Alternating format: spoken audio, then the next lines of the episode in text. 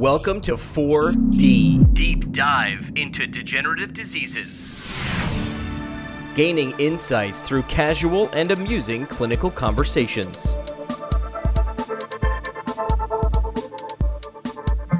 Welcome to 4D, a podcast brought to you by the ANPT Degenerative Diseases Special Interest Group.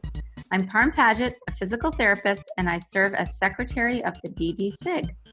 I'm here today with Julie Hershberg, and we're very excited to have a conversation about physical therapy and neurophysical therapy and how to do it in a private practice setting.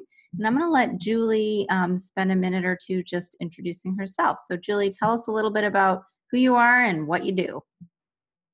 Yeah, thank you for having me, and thanks for having this podcast.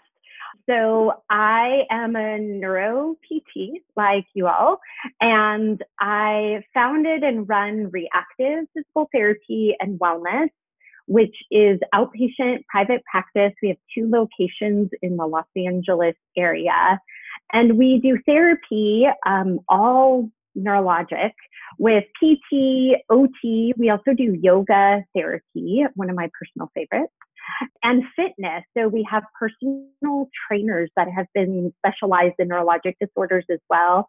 And they do one on one training and group classes. And we largely have a population that is with degenerative diseases. Um, so movement disorders make up a large part of that and multiple sclerosis. And then as part of Reactive, I started and I direct the Schmidt Movement Disorder Fellowship Program.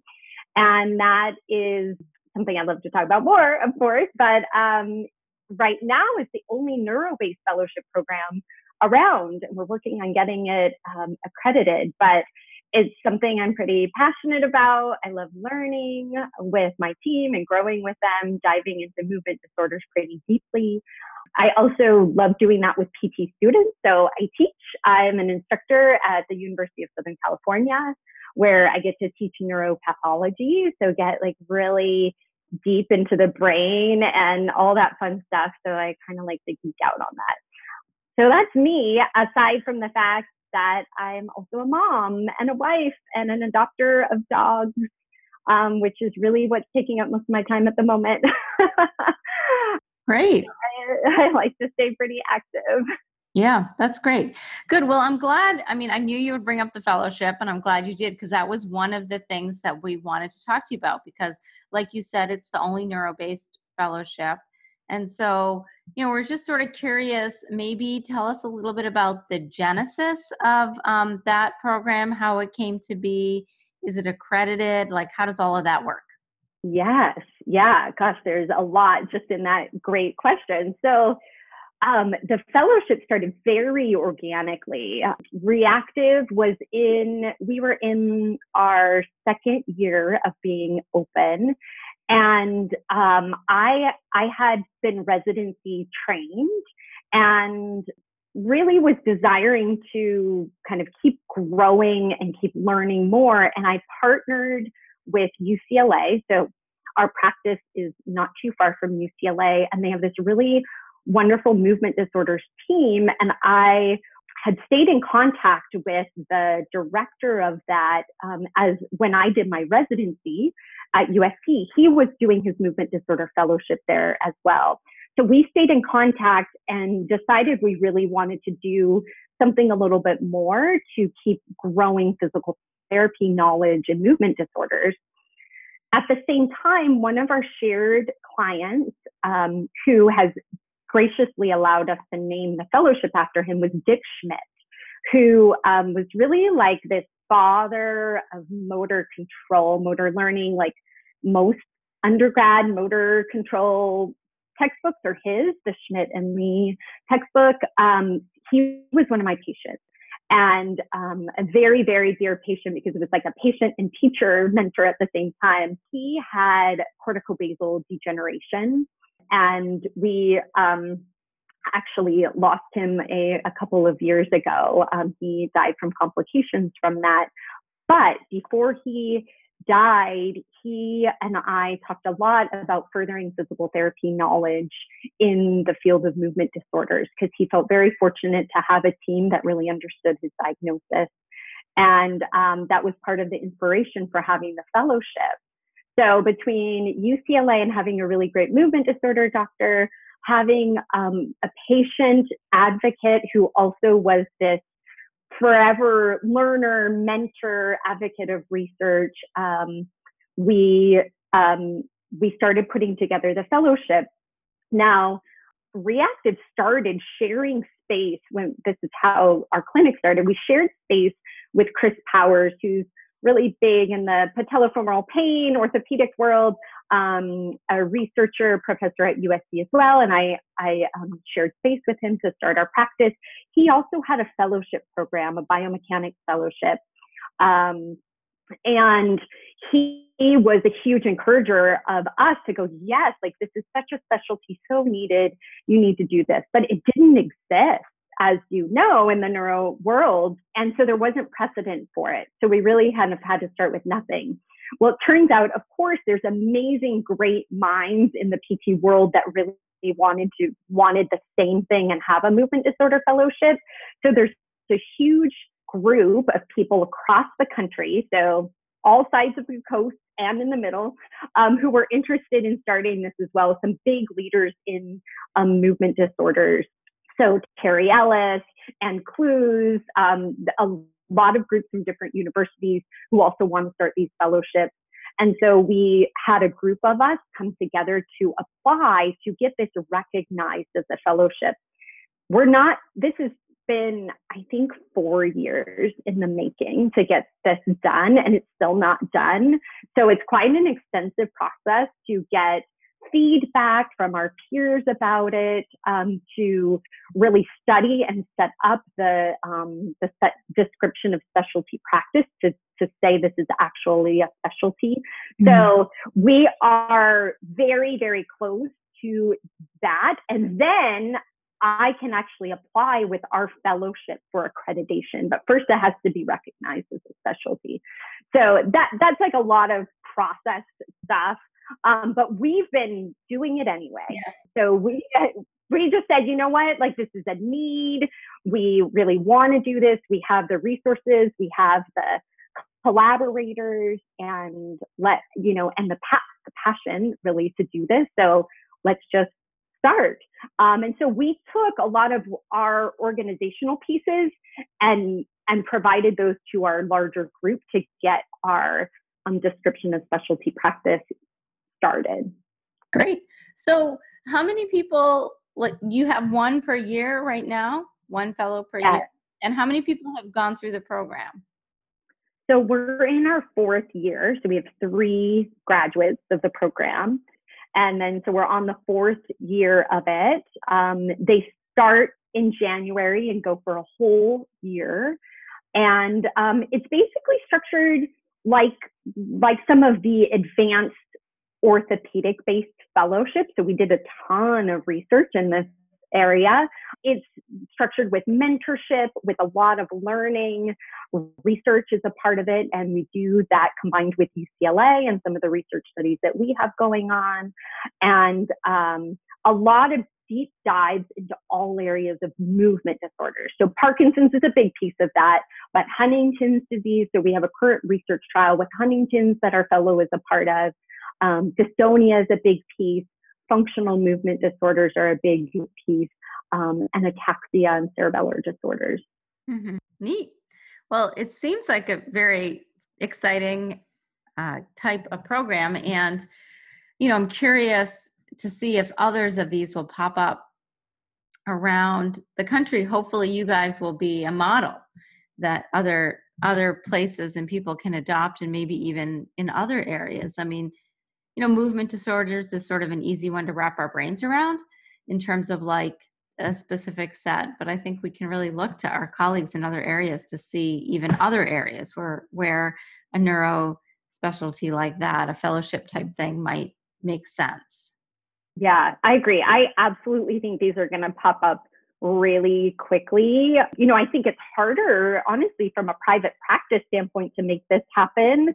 And a lot of universities are very interested. They're a core part of the group of us that have been advocating for it. So I think I don't want to say it's going to be easy for anybody, but I think they already have like the resources and certainly the expertise. And I'm really excited because I think it's a huge need in many areas of neuro, to be honest. You know, I think there should be a stroke fellowship.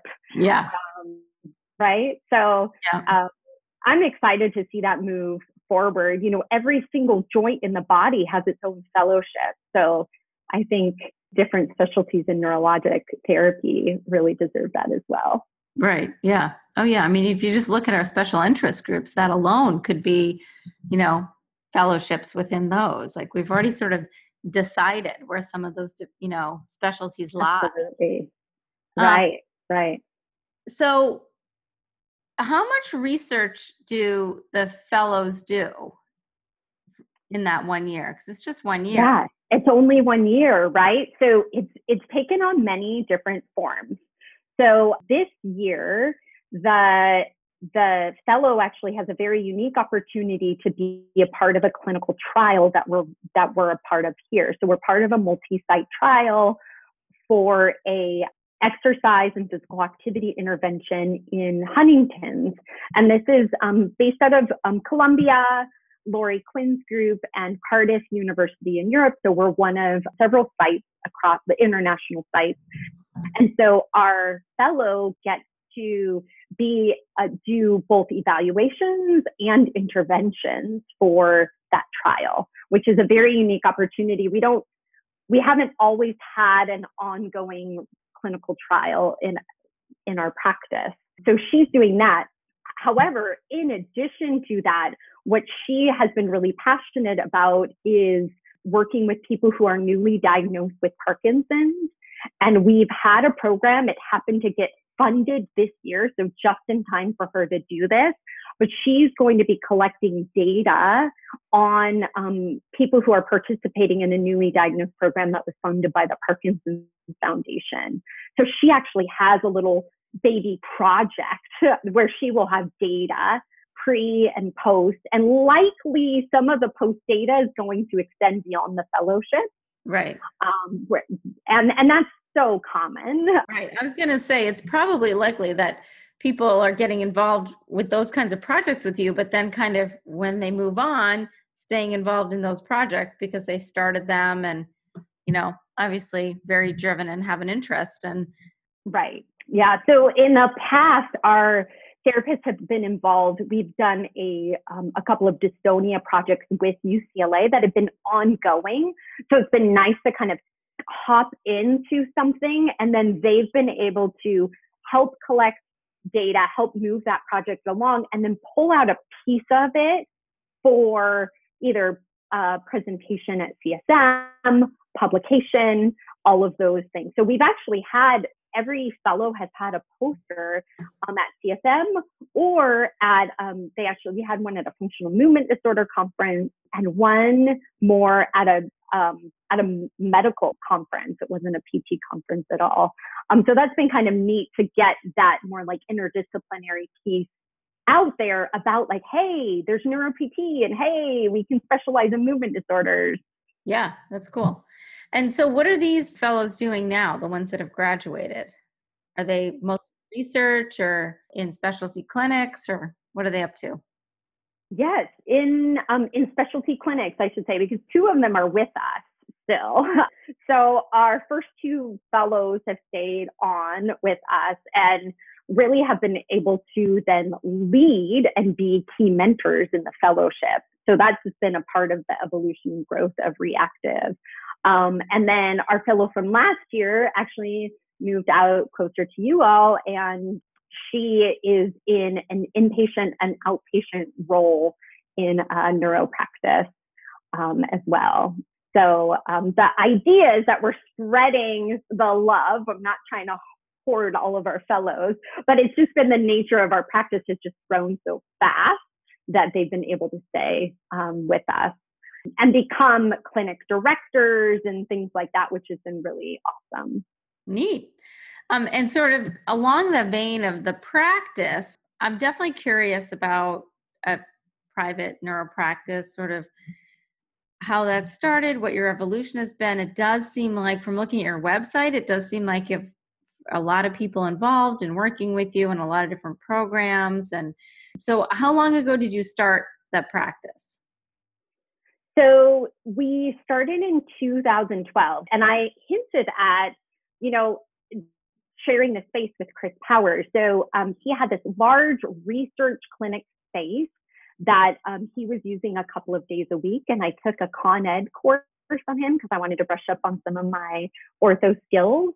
And I had a patient at that time, and I asked him if I could just rent a rent his space for an hour to see a patient, and then maybe a few more. That was literally how casually it started, and that was great to have that flexibility. So I was you know, I was coming off of having two babies at home and um, trying to find some flexibility in my schedule. I was teaching at USC and thought, okay, well, I'll try seeing a couple private patients, which I think is sometimes how a lot of us start things, something on the side. And it really was on the side.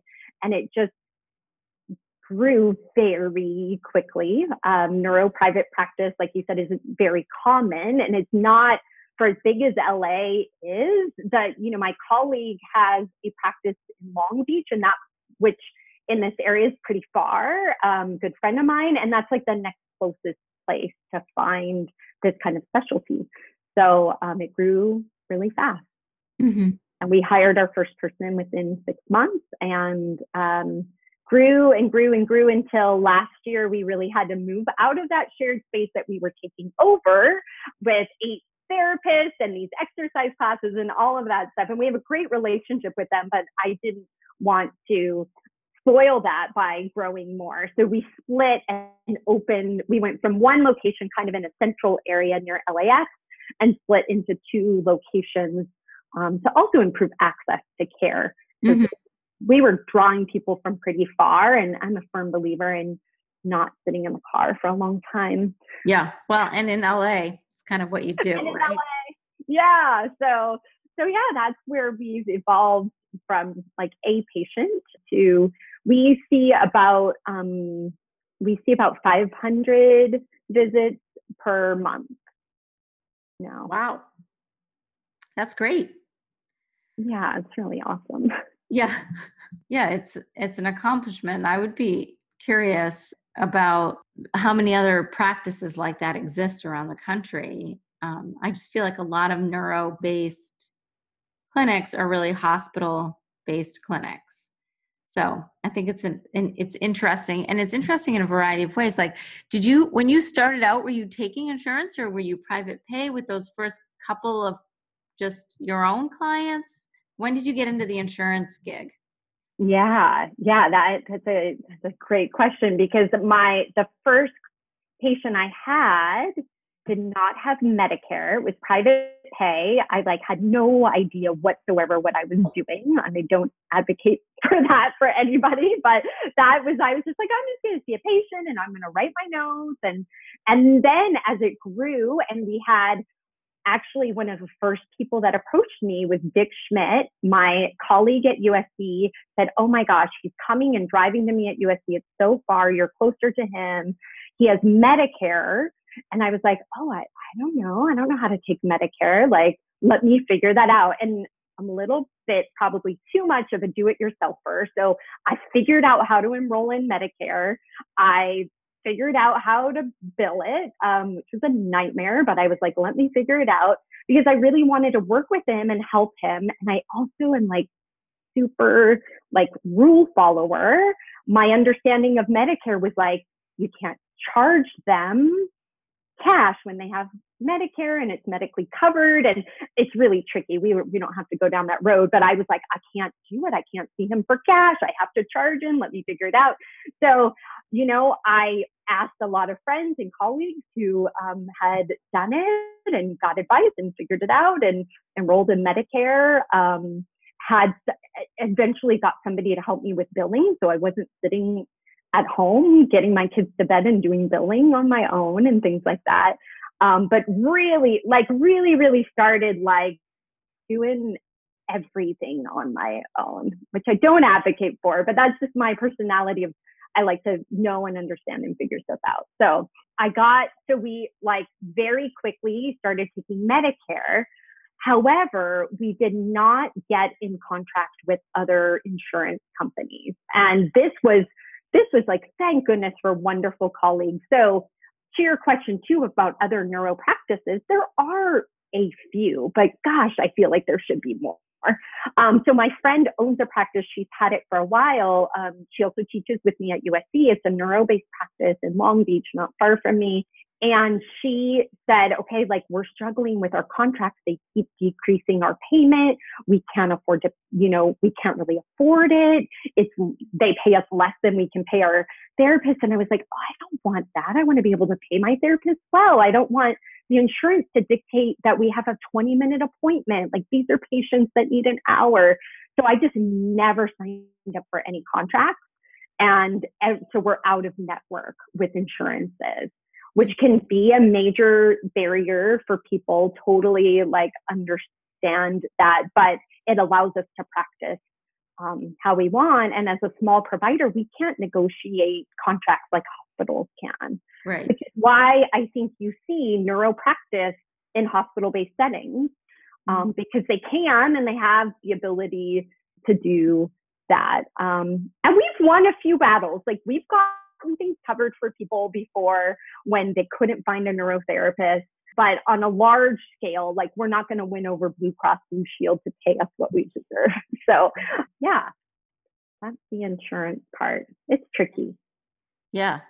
And then there's a whole part of your organization there too that does like education and offers are they seminars or various other kinds of ways that to sort of like you said earlier spread the love. So yes. tell us a little bit about that.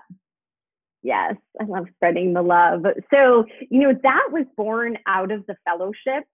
So, we, as part of the fellowship, we developed these like pretty intense, like deep dives into different types of material related to movement disorders. And every six weeks, we did a full module within our clinic. So it was like a mini, like a webinar, but in person. Um, a lot of discussion and cases and a lot of research going into those.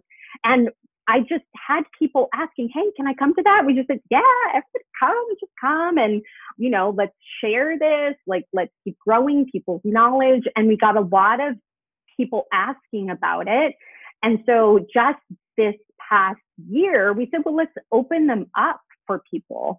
So we open them up. We do them on Zoom um, so that people can join. We've had people join from all over the world now um, to to join these we call them mini courses because they were they're condensed versions down to a, like a little over an hour and a half and people who are interested in kind of that particular specialty so we just did one on Camp camptocormia in parkinson's and and people that are interested like we just put it out there like hey join us and it's recorded. You can see it forever. We include a lot of resources with it and handouts and articles and, and stuff like that. And I love it for just that discussion, like that ability to kind of be in a little bit of a smaller group, discuss, problem solve a case, you know, to, together and grow. Like I feel like I'm growing uh, like a ton with this. So we we've been doing those online, and then we've hosted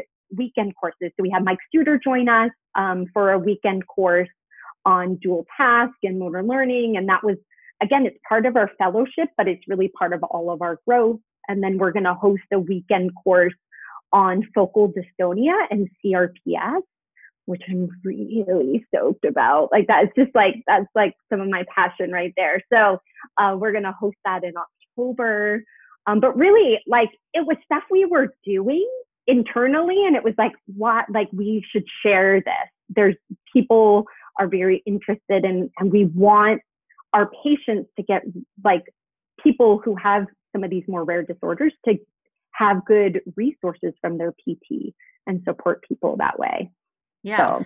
Yeah. And I think it's also taking a page from some of our doctor colleagues, right? They do these kinds of case conferences and discussions fairly regularly, I think, particularly to help some of the newer physicians to learn. And, you know, whenever I've had the ability and the good fortune to participate in those, it's it's really I mean, it's uh, it's a ton of learning, and it's oftentimes these people with more experience that are just like giving you these nuggets that are like you don't you don't get those nuggets anywhere else. And uh, no. and I think it's it's great to sort of incorporate that from, you know, taking a page from from some of our colleagues and doing that and and then again i think it's an example like i think you guys are serving as an example for a lot of the rest of us who are out here. And you know we're in places where sometimes we're in geographically surrounded by other neuro pts i mean there's no reason to not try to incorporate and do some of this stuff. Mm-hmm. so yeah. i think it's great. We learn so much from each other right? I just think that's the the nature of pt in general. But i think neuro pts really love to problem solve and go, well, what about this? And like, what have you done here or, or here? And, um, you know, there's a big part of this that comes from like teaching in the DPT curriculum mm-hmm. and then mentoring our own like new clinicians and then hearing from my former students, hey, like, what do I do in this case? And they'll send me videos. What do I do here? What do I do here? So it's been fun to reconnect with with people that way and go, hey, like here's some resources. Here's some here's some cases that are just like that. And it, as reactive, we try to like share and like spread the neuro love and message all of the time. And I think in particularly for more rare diagnoses. So um, we do I, we do a Facebook Live every single week now, and it's become like my one of my favorite little things. Sometimes it's 15 to 30 minutes, and trying to dive into for for other therapists, but maybe also for for people in general, uh, more rare diseases like the functional movement disorders, uh, dystonia. What other social media stuff do you guys do? Are you like um, and all that stuff too, or? Yeah, so you know, it's funny because I don't like social media personally, like for personal reasons, but I really love it professionally. So we we do a lot of stuff there on Instagram, Facebook, Twitter. Now, Twitter is especially fun because I have my students um, do a project or a tweet every week on Twitter. So that has been super fun and a nice way to kind of get out the message of this understanding that we have as neuro PTs of different diagnoses. So that gets me on Twitter a lot. But Twitter is phenomenal, in my opinion, for like, wow, people are just like releasing their research, results, discussion about that all of the time. Much so more on Twitter than other pieces of social media. But um, I I really enjoy that from like a, a learning and, and, interacting with other um, professionals. Great, good, huh? So, um, do you like ever sleep? I am the biggest sleeper in the world. Like I don't even function on less than eight hours of sleep. I love that. So, I, I feel like you've got to you've got to be so. It sounds like you're so with all this. Oh, I I mean, I I am I'm very passionate, but I also have like a huge team. I have so much help. I still like to take my kids to school and pick them up from school. And sometimes, like last night, they were trying out vestibular goggles with me after dinner because I had to try them out so that we could use them today. But I, you know, there's days that are long, but there's really short days where I get to watch my kids in musical theater and fun stuff like that. So it all it all balances out. But honestly, like all of this stuff, like I don't do a fellowship by myself. I have a fellowship coordinator.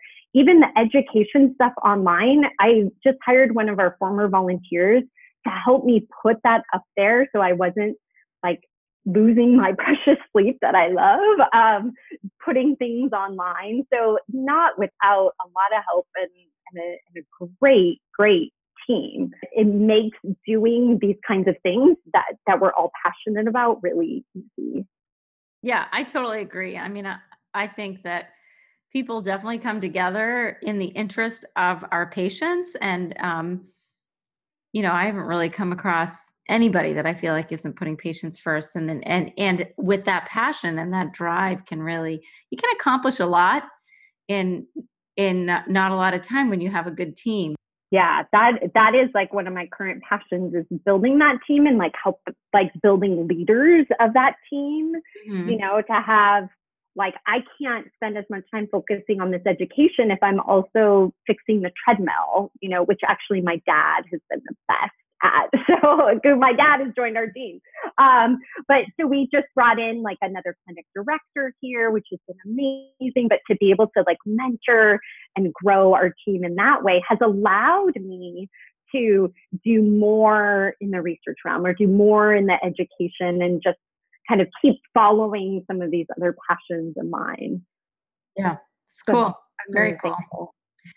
And you know, the other thing that we wanted to ask you about was your um, early PD program. Oh yes, that's our current like baby. Yeah.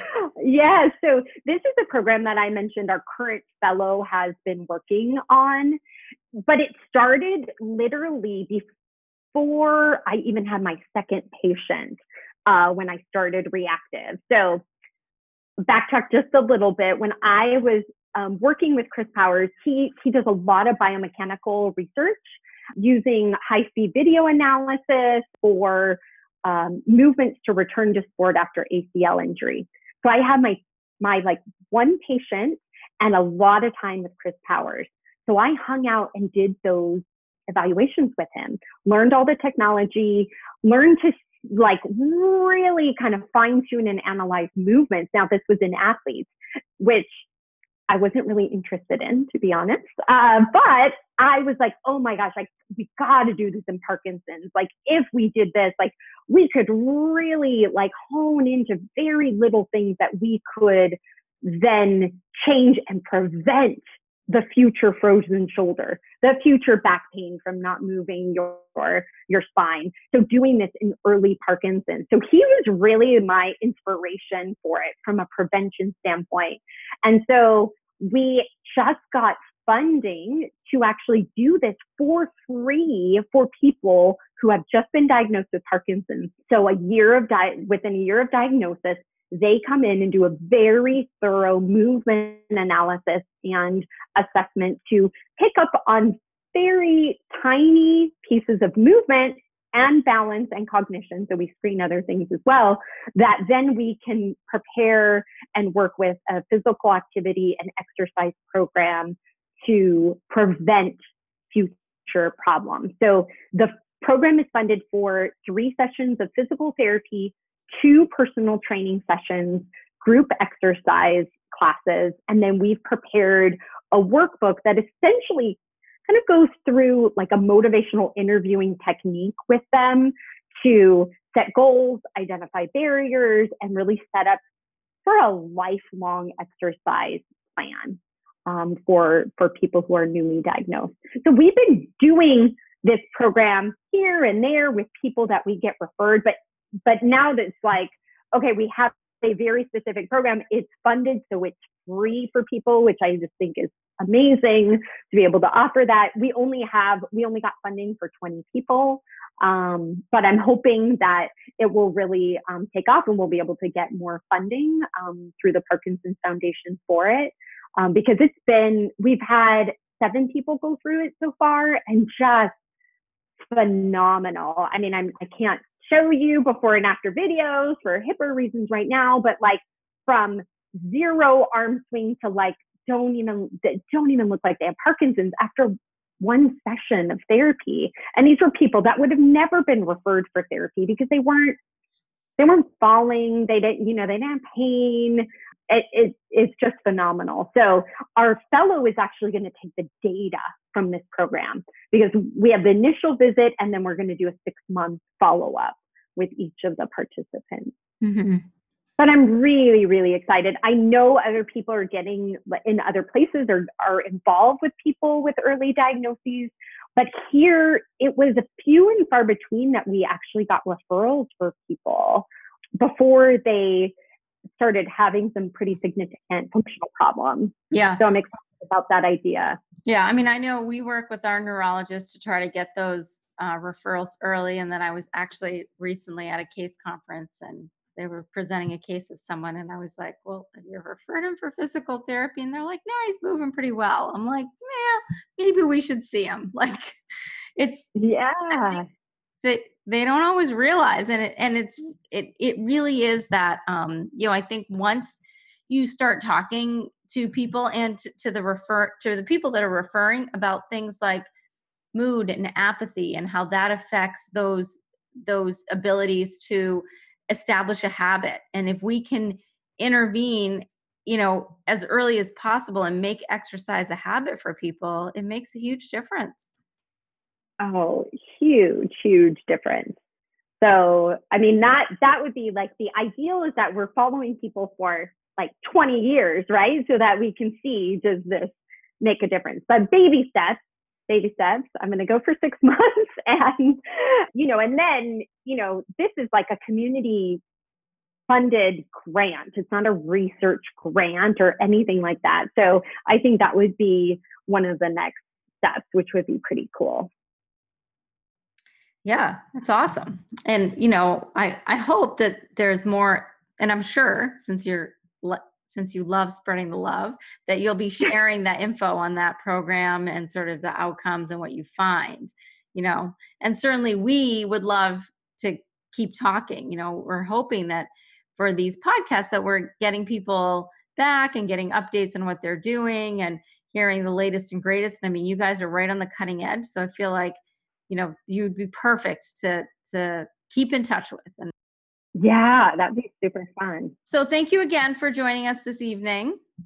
Yeah, thanks so much for doing the podcast and, and keeping people updated, and informed, and ex- excited. Yeah, well, thank you. We're certainly having a good time.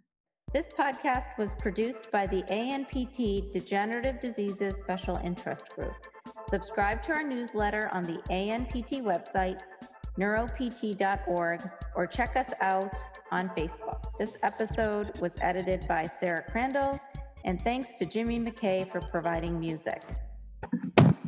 So I definitely dropped the mic. Sarah, did it come through? yes, it came through. I don't even know what I was doing. You're like, okay, mom, not again. I think I got to get my new puppy like doing a little vestibular exam or something. I think that'd be really fun. That's yeah, nice. my dog, um, but we took her to the vet and they said she has what vestibular disease or some kind of, and I'm like, what? Really? So I, when I stopped and looked in her eyes, she had nystagmus. I was holy cow. And then I was like, wait, is this BPPV? Is it some kind of like neuritis? Like, what can we do? And the vet thought I was like nuts. And I'm asking him all these questions about like, is there any way to do positional testing in dogs? And he's like, what are you talking about? I mean, aren't neuro PTs the best?